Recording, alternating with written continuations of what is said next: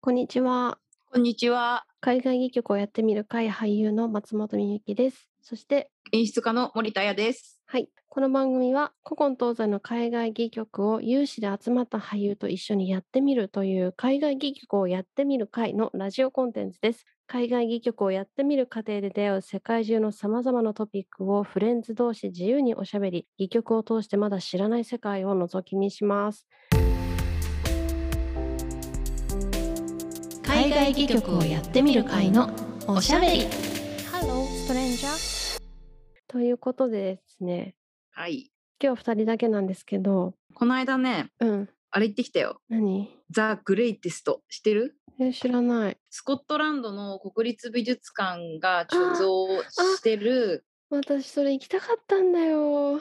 いやーたさだ、、うん、すごかった。すごかったっていうのは、うん、自分の興味の視点の変化がすすごかった。あ、見え私こたんな感のじにたすごく感じたあのおすごく面白かったのはその、ま、私ご めんなさいあんまり絵画がさこれが素晴らしいとかさ、あんまりわかんないんだけど、うん、私もわかんないんだけど、まあ、でもねゴーギャンとかさ有名な、うんあこれ知ってるなとかモネとかあ知ってるなとか言ってこううん見るんですけど、面白いのはそこに何年から何年誰誰誰それみたいなこの人はどういうふうに生まれてこの絵がどういうふうに生まれたみたいなさ、こううん小話みたいなのが全部はい書いてあるわけですよ。はいはい、それがさうん、全部人生の窓じゃん。人生の窓、はい、えだってそその中世を生きたさうん人たちの、でそれぞれうんうんがこの人生で描いた絵がこれですって出てるわけじゃんすごくない、うんとうんうん思ってその人の一部を覗き見て、そこから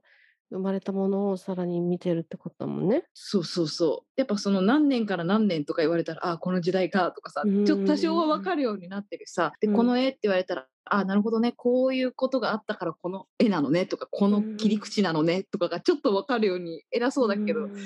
ちょっと分かるようになってて、うんうんうんうんスコットランドの美術館が所蔵してるものがそう日そ本うにそう来てたんだよね。そうそうそう。うんだけどあのヨーロッパのものが一堂に会してるみたいなうん感じだから、まあ、もちろんスコットランドの画家のものもうんあるし、うん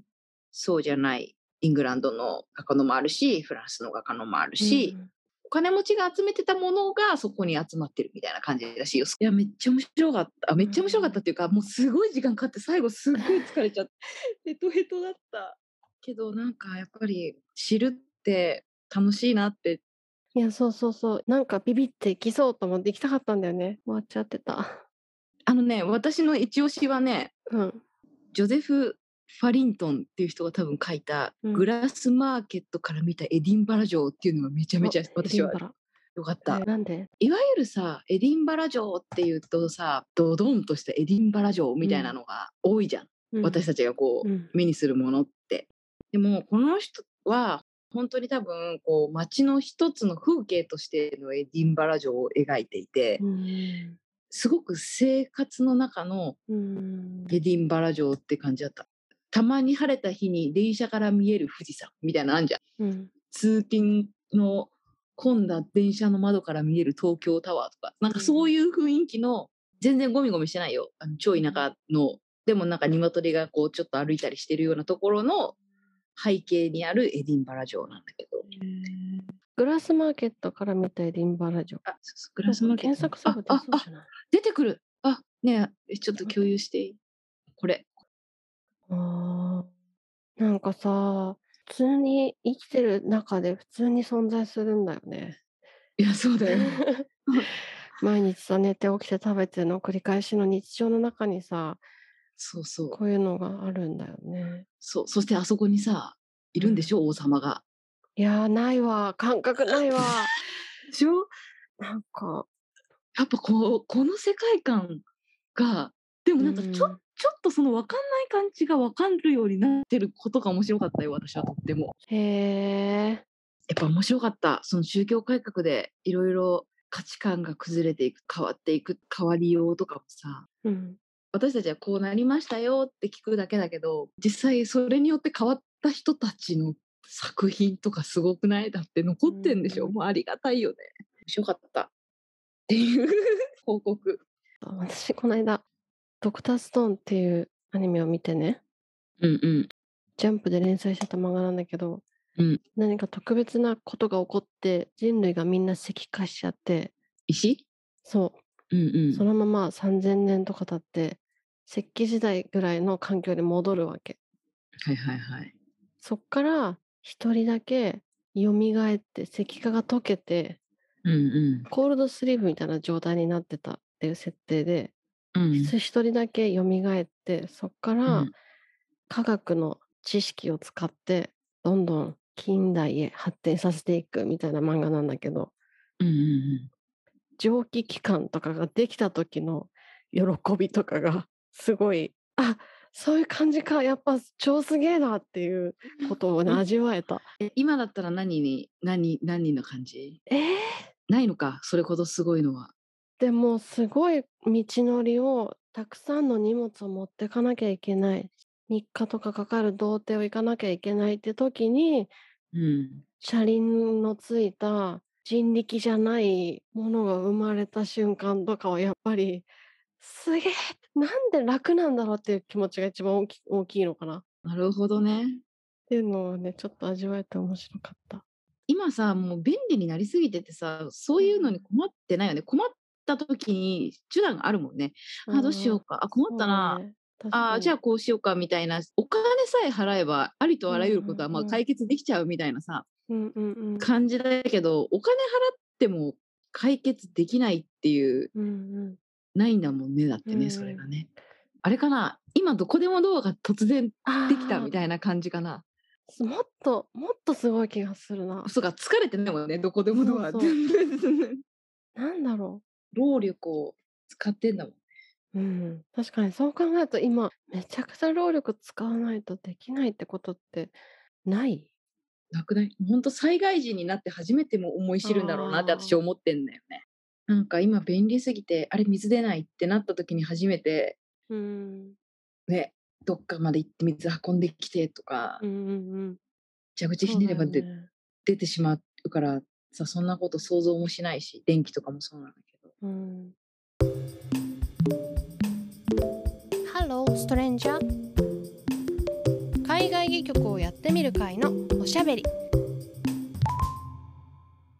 今日のメインは何かというとはいはい今までねヘンリうんー7世まで喋ってきてけど、ちょっと避けて通ってきた話題があって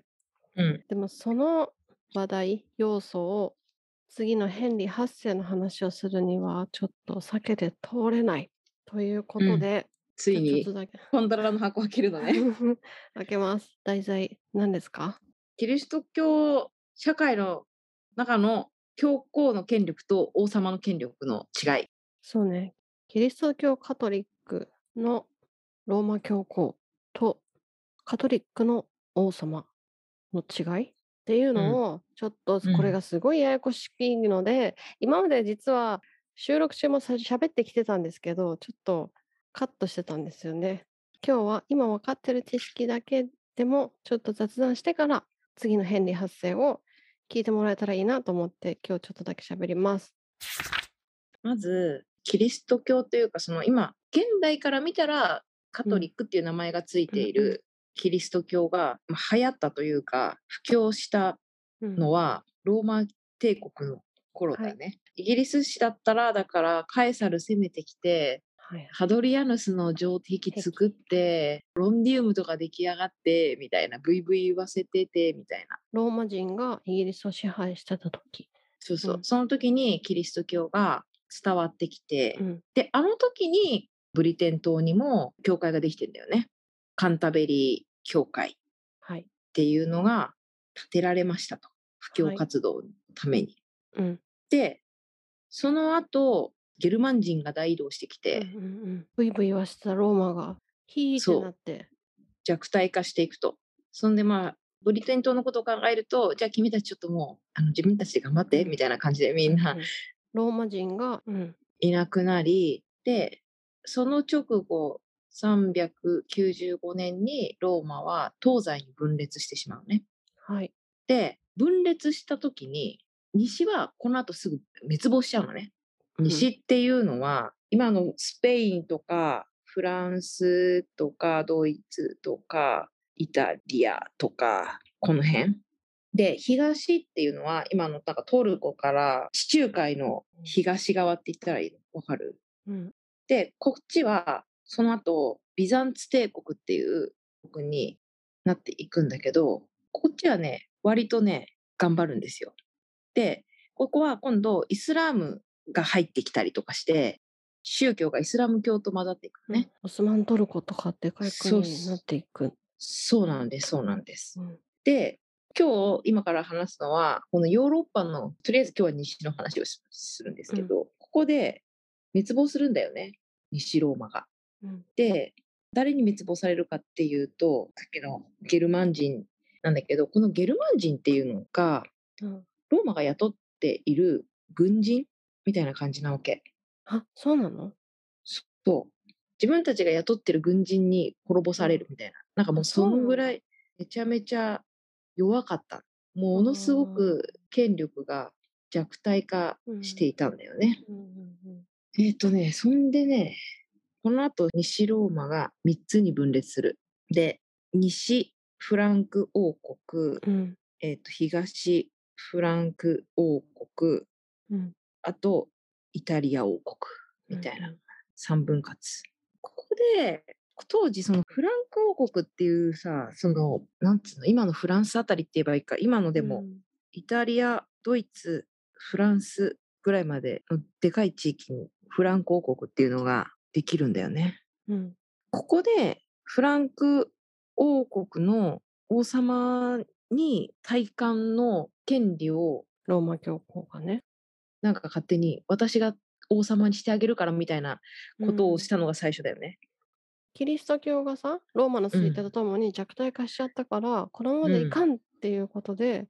どうにかして権力っていうか力が欲しいっていうことで王様に戴冠をする権利みたいのを得たっていう認識なんだけど、なぜそれを得られたのかはねちょっとよくわかってない。でも今さ、国と宗教がごっちゃになったけど、あ国と宗教は別だから。あはい。ローマ教皇が何をしようとしていたかというとこの時ねうん。やってきたゲルマン人に布教活動をしなきゃと思っていたはいはい。して教会の権威を保たねばと思っていた国っていうものはいろいろあって分裂とか消滅とかそうしちゃそうったそうりしそうたけどキリスト教っていうのは残っててそのキリストそ教うの長であるローマ教皇っていうのはさらなる信徒を集めようっていう計画をしていた。多分ゲルマン人も取り込まないと取り込まないとっていうかその入ってきた人うん、を回収していこうっていううん姿勢だよね。うんうんうんで布教活動をししようと思ってうんそれで教会を建ててうんその教会がサンフランチェスコ大聖堂って確か言うのでうんそこのし初代の人がグレゴリウス一世っていうおこれが出てくる名前。そうローマ教会の一番最初と言われるやつですよ。あ初代ローマ教皇そうそうそうそうそうグレゴリウス一世。そうそうそうえそのサンフランシスコ大聖堂はどこにあるんだっけサンフランチェスコ ね。サンフランチェスコ大聖堂。アメリカになっちゃった。これか、イタリアだ。ああやっぱりローマのこの辺なんだね。な OK ん。かに西ローマが滅亡した後ってなんか国がちょっとまとまらないみたいな不思議な時間がうん。そうだよね。きっとあってきっとあってっていうかちょっとあんまり詳しくないからわかんないんだけどうん。ごちゃごちゃしてる時に布教活動をせねばみたいなうん。うん。この時王様になる人って強い人だから戦いに勝ったうん。人力がか強い人。うん。そうそうそうが王様っていうあのルールみたいな感じだからうん。でその王様はさ国国っていうか領地を治めるでしょうん。だからその領地を治めたいんじゃなくて多分その信者がいるうん。地域うん。の人たちを治めたいがローマ教会なんじゃないの土地を治めたいのが王様でその王様も含めたそこに住んでる人たちを治めたいのが教会住んでる人たちっていうと土地になるか、まあ、だからそこで信仰している人たち信者信徒どうなの王様は領土っていうものが、に縛られてて、そそうそうそうの中にいそうるそうそう人たちが、部下っていうか、し家臣、仲間じゃないけど、であそうそるうそうローマ教皇はキリスト教徒カトリックであれば進化っていうかうんなんだよね。そうそうそうだからカトリックを信じる王様はローマ教皇の進化であるっていう世界。なんか進化っていうさ言葉があ合ってんのかねそわうちょかんっとない違けうとど思う。別に多分同じベクトルの盾ではつながってないから教皇と王様と進化はでもあれは十十字軍衛星に行きなさい。わかりましたっていう王様の立場は。それはさもうさ生きてればさ有無を言わさずっていうかさ行かないっていう選択肢はないんじゃない当時そうかそうじゃないだからリンゴは赤いみたいあ、そうそうそうそうそう。あ、ここがだからさ、キリスト教信じてないときっと感覚わかんないよねっていうような多分感覚なんじゃないかなって思うんだけど、そのキリスト教って神が上にいて、だけど神って見えないし、な。うん。いるのは知ってるけど、でも見えないしうん話もできないし、うん。だから代わりにいる人みたいな、そうだよね。一番近くに。ローマ教皇がね。そうそうそう。だから神とニアイコールみたいなことでしょ。そうか。じゃあ行くだかな。だから土地に住んでる民そこを治める領主そこの領主たちを治める王っていうその主従関係みたいなのとはイコールにならないじゃんそこは。うだかん、確かに。そうですね。らちょっと住んレイヤーが違うんだよっていう。なるほど、ね。でそれは、は国を超える同じ信仰を持っているなそうだらね国をも超える。うん。とにかく同じ信仰を持っている人たちの頭上にあるみたいうんうんうん。なのがローマ教会っていう感じかな。キリスト教っていう考え方のもとに形成された社会うん。の一番神に近い上の部分が教会。でもそれを治めてる人の中で一番のリーダーは、ローマ教皇。うん、そうそうそうそう。でもローマ教皇一人しかいないし、あまりに広すぎていろんなとこ行けないから、そのカンタベリー大司教とかうん。は、ここの地域任せたよみたいなうん。そういうことになっている、この時代って感じかな。うん。じゃあ、このキリスト教の社会の中で、この社会を形成しているのは僕だから、僕が王様を任命するね、みたいえ、それはさ、任命、王っていう称号は神から与えられるものだっていう認識だってことだよね。な。そうなんじゃないそしたらさ、何も言えないね、そうだね。他の領主たちは。うん。神から頭に冠いただいたっていうことになったら、一石二鳥だったのかなどういうことローマ教会的にも任命権があるのがグッドだったと思うしあ、でそうだそうだ。そうだ、思い法出した的。にも何何そうそうそう。王になりたいけど、みんなが認めてもらえないみたいな時に、ローマ教皇という神に一番近いニアイコール神の存在に、王冠をもらえば自分は王ってみんなに認められるんじゃないかっていう利害が一致したんだ、その時の。王になりたい人とローマ教皇の。うんうんうんそうういうのを読みま した。そうなんですよ解決したかなうん、私すはごいね割と。こんなに噛み砕かないといやでも分かんないよね文字でさで読んでもさ 私もさ、蓄積があるから分かったような気がしていて、大丈夫かな伝わったかなやっぱり私たちってさその信じてないじゃん神様を、うん。まあ、日本人にも信じてる人いるかもしれないけど少なくとも私とみゆきちゃんは信じてないじゃん、うん。うんだからこんなに分かんないのかなまあでもあると思う。だからもしこう聞いてくださってるリスナーの人たちがうん。そういうキリスト教だったりとか、まあ、プロテスタントであろうとカトリックであろうともし信じたりしてるとそんなに私たちみたいに混乱はしないのかね。うん、まあ私は、あの、アイドルにハマってからとハマる前では、アイドルが好きな人のモチベーションの高さは、まあハマってから分かったよね。なるほど。でもなんかやっぱ領主土地を治めてるっていうのとそうんうのん世界を治めてる世界って言った方がいいのか。土地を治めてるっていうのとそのキリスト教で、ね、出来上がった世界を治めてる人の違いじゃないこれがいわゆるカトリック教会っていううん。こんなざっくりでいいのかっていう感じだけど、まあ、カトリック教会というものがまあ存在していたといううん存在ことかな。そうですね。だからさ、あれなんでしょ王様が誰かと結婚するときも許可もらったりするの全員うん、ローマ教会にそれは神に誓いを立てるってことだか。から、それはさ、だからさ、私たちがさ、ここう結婚しますっつってさ、まあ別に神道でもいいけどさ、とりあえず教会で取り払ってもらうみたいなことと同じってこと、代理人みたいな。神の前で誓う、誓いたいので代理人お願いしますみたいなこと。うんそれがその地域の大司教みたいなこと。うんうんうんのことって言ってるけど、もしかしたら違うかもって。次回へ続く